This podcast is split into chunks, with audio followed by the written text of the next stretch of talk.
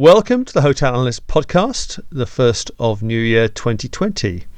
Uh, you find Andrew Sangster, uh, editorial director, with me here. Uh, I'm Chris Bown, the editor at Hotel Analyst, and we're going to talk around three topics that we have uh, looked at in a bit more detail for our perspective readers this week. Uh, we've taken a close look at these, and the first of them is the fact that there seems to be, despite those doomsayers who convince try to convince us that that the hotel market investment market is is at its peak there seems to be no no shortage of people uh, particularly in institutional investors still uh, keen to get into the space. And we've had a flurry of deals in the last few weeks. Perhaps some of them were you know people trying to get things done before the end of the year. Perhaps some of them have been unlocked by the uh, the Boris effect the fact that uh, Brexit is now going to get done by brave Boris and that's perhaps given people a little bit more confidence that things should be moving again. Um, although uh, it has to be said, Savills reckon that the volume of inquiries is, is up in the UK to an extent that they're going to see a, a, booming first quarter of 2020 as well. So let's look at what's just gone on. Um, amongst the uh, roundup we had a look at was the big deal where the French investment uh, organisation Covivio have bought a big portfolio of uh, luxury European hotels, the Bosco, Boscolo portfolio, um, for around 570 million euros. Uh, and then another big deal in the UK where uh, US investor Marathon Asset Management has exited stage left, um, having sold 450 million pounds worth of uh, UK branded hotels to uh, a Thai company called uh, DG, DTGO. They are a conglomerate from Thailand, and this is their first investment into Europe. So there's there's new money coming in as well as established players uh, continuing to up the ante. Um, Andrew, are you are you surprised, are you do you think we're just going to see more and more of this as, as kind of other sectors like retail start to look more and more worrying for? for yeah, well, I mean, I think the tailwinds for hospitality are still very much there. Um, I, I, think that there's a couple of key things. Well, one is this wall of money which is waiting to deploy. If you look across the piece, there's this record level of uh, uh, fundraising going on. I think Blackstone has just raised the biggest ever fund. Um, you, have you've, you've got all this stuff happening, so you, these people are wanting to spend it on something, and hospitality is one of the key areas um, that they're wanting to deploy it into. Um, it's one of the areas which is offering reasonable yields, not high yields by any historic standards, but relative to where bond yields are, which is I think you've got to look at um, and bear in mind it, it's not so much what it is in absolute terms as what it is relative to bond yields. And we've still got a situation where um, we've got four sovereigns. The, the, the Swedish Riksbank um, actually um, increased its interest rate to zero over the holiday period.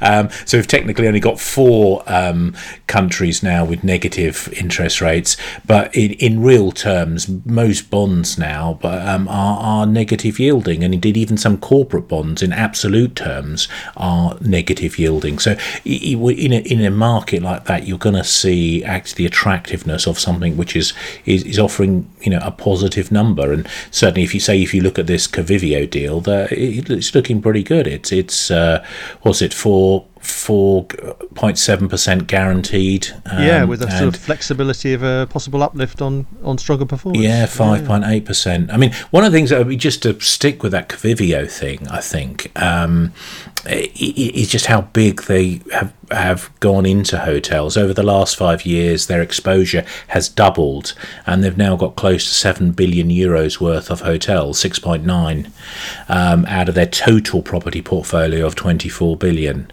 Um, and and they've become, although obviously they've come out of Foncière des Murs, Foncière des Régions, um, French REIT. Um, they're actually now across 12 European countries and they've got relationships with nearly 20 hotel operators. Um, so, um, what we're seeing is this emergence now of a big owning class, which I think is going to really shake up the, the, the landscape. And the further thing I think is worth noting on this is, um, how this could shift the attitude of the global majors. Because NH really, a lot of people, including me actually, thought they were really going to get squished um, by the global majors because um, they just didn't, you know, they were in that tricky mid-sized position. But they've come out fighting, and part of the reason they've been able to do that is by using their balance sheet, or at least balance sheet exposure. They're prepared to take on leases. The global majors said, "Oh no, no, no, we're not doing leases," mm. but you know they've had to when they want to get the deals done, as IHG did with Covivio, with their deal with Principal in the UK. And I think we're going to have to see a lot more of that if the global majors are going to be competitive and are not going to allow the likes of NH to make all the running. So I think it's going to be an interesting time over the next few years as these these big owners, the likes of Covivio, but you've also got Accor Invest, who are going to go beyond Accor. You've got the, the likes of Pandox. Um, they're going to flex their muscles and say, look, we want a lease, and you're going to give us a lease if you want to do a deal with us. Um, and so, you know, it, unless they're going to rule themselves out of the market, the global majors are going to have to play to some extent by having capital exposure. So we're going to see much more flexibility, I think, on this this asset light model. It's going to be go back to being a bit more mixed. I'm not suggesting they're going to reverse entirely and move away from asset light, but they're going to have to take on more capital, um, more balance sheet exposure. Mm. Now we're, we're next going to look at the uh, senior living market. It's a, it's not it's not hotels exactly, but it's buildings with beds, uh, and it's actually a market that a lot of people have been keeping an eye on for quite some while because uh, the demographic graphics tell us that uh, there's plenty more old people about, and right now, uh, those of them that are sitting uh, retired in their big, rattling around in their big old family homes, don't have an awful lot of choice in terms of where they move to next if they want to downsize. But there seems to be a lot of players moving into this space, and ironically, although there's doesn't appear to be much going on. There seems to be quite a bit of heavy lifting going on in terms of companies investing in developing retirement villages and new formats and so on. Um, and um, we had a look at that this week and end up having a chat with the folks at uh, Inspired Villages. Uh, ironically, one of their senior team members, Tom Lord, the, the, chief operations officer, actually came from IHG, from Intercontinental. So he's an ex hotelier. So uh, quite a bit of crossover, more than perhaps we expected when we first took a look at this. Um, Andrew, what do you have to think about the uh, the kind of the way this the, the, there's money going into this space and the opportunities that are there?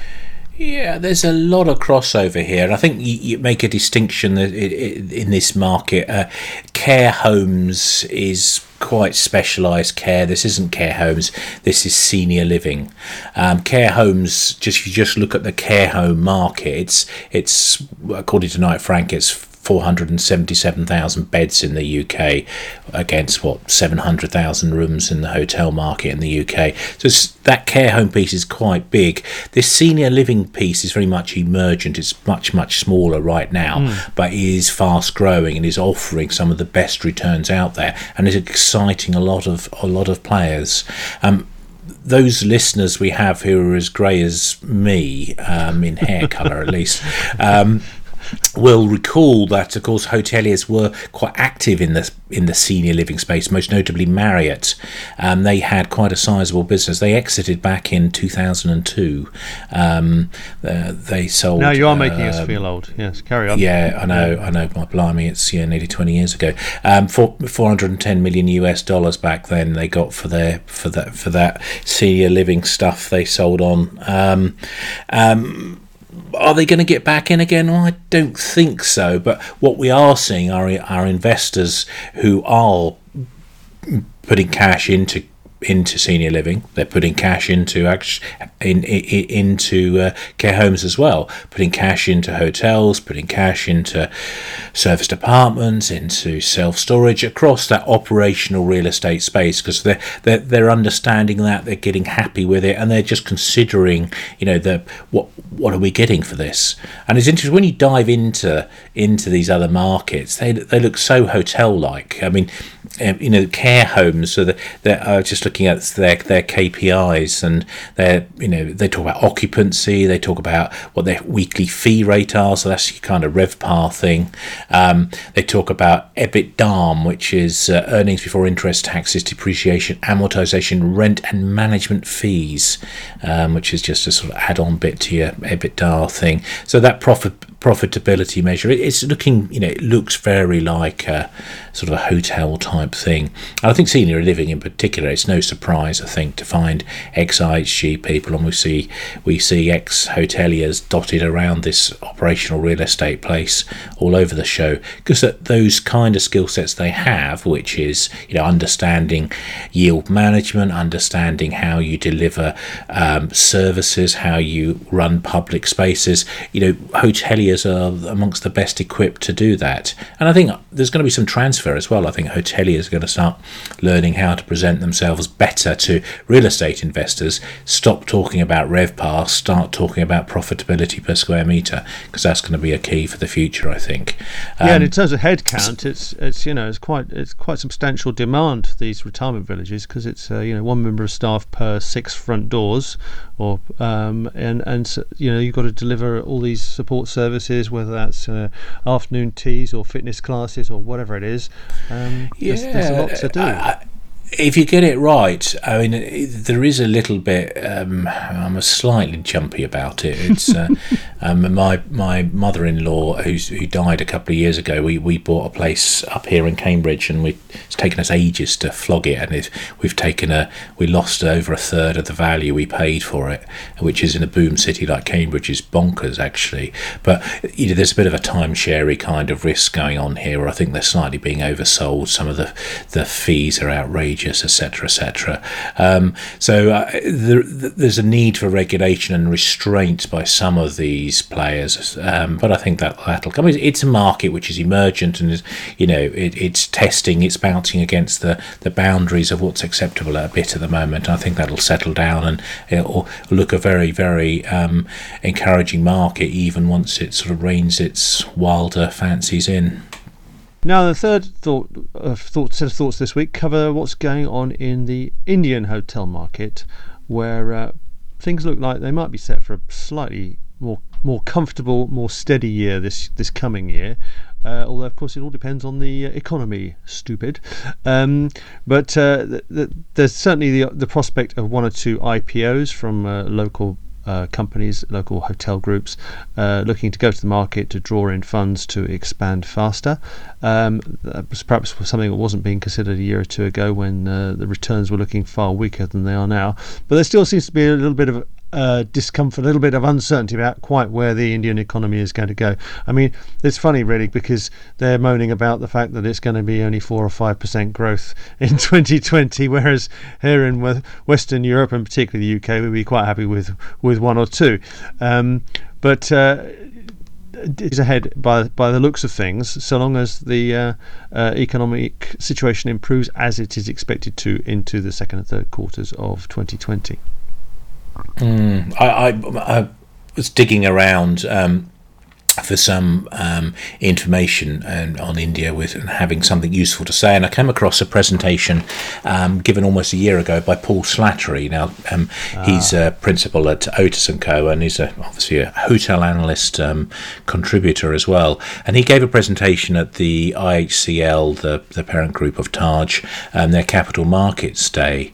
And he, he made quite a telling point. He says that in, uh, India has the longest, the largest long-term potential of any country in the world if it if it matches the US ratio of citizens per hotel room. So if it were to match that, you know, so how, um, citizens per hotel room, if it got to the level of the US, it would need 20 million more hotel rooms. So that just gives you a sense of the opportunity that's there. Of course, that depends on what's got to happen. Is the Indian economy has to grow like Billio and has to um, develop so that because um, obviously if, if if you're a peasant out there in the fields, you ain't going to be booking into whatever hotel you like, even an Oyo. Um, so you, you you know you've you, you've got to have economic development Yeah. to do that, and you know the I think the signs are good there. And you've mentioned there's a little bit of a worry out there, but um, overall, I think that uh, you know there's there's some progress on the uh, bureaucracy. Um, I wouldn't say it's great progress, but there is some steady progress the Indian government is actually recognising the value of tourism. They've got this scheme called the Swadesh Darshan um, tourism scheme, which um, identified the different areas they ploughed money into different projects such as eco and coastal and Buddhist tourism, all this kind of stuff. Um, and um, and there's about 850 million um, US dollar equivalent, 60 billion um, rupees. Into this this over several years um, um, scheme, government scheme. But that's a recognition, I think, by the Indian government that you know tourism has a key role to play. It's a um, both driving the economy forward and as a, an employer in India.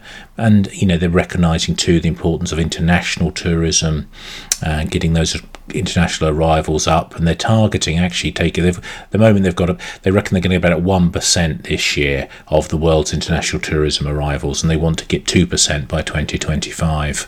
Um, which you know, and, and and they're embracing international players as well. Um, they're looking to get about half of um, at the moment something like 47 percent of the tourism and hospitality sector is in the hands of international chains, i.e., non-Indian chains, and this is probably going to grow to about 50 percent in the next couple of years. So they they are embracing this this um, involvement of the foreign foreign chains, etc., um, foreign knowledge. So I think that that's going to help develop the, the sector in the country, um, and uh, it's it's looking it's looking pretty good. I think there's going to be a long while. I think um, I'm going to be. Um, I don't think either of us will be around, Chris, um, um, when India gets to that uh, 20 million more hotel No. rooms. But uh, it only has to get a little bit along that way for it to have a very big impact, as indeed we've seen in Yeah, China. yes. Um, you know, um, The numbers are so there. large that just a s- a, small percentage of them makes a Yeah. makes a big difference, doesn't it? Yeah. A- a- absolutely, absolutely. Right. Well, that's us wrapping up this week. Uh, so thanks for listening, and we'll be back again with more next week. Meantime, bye for now.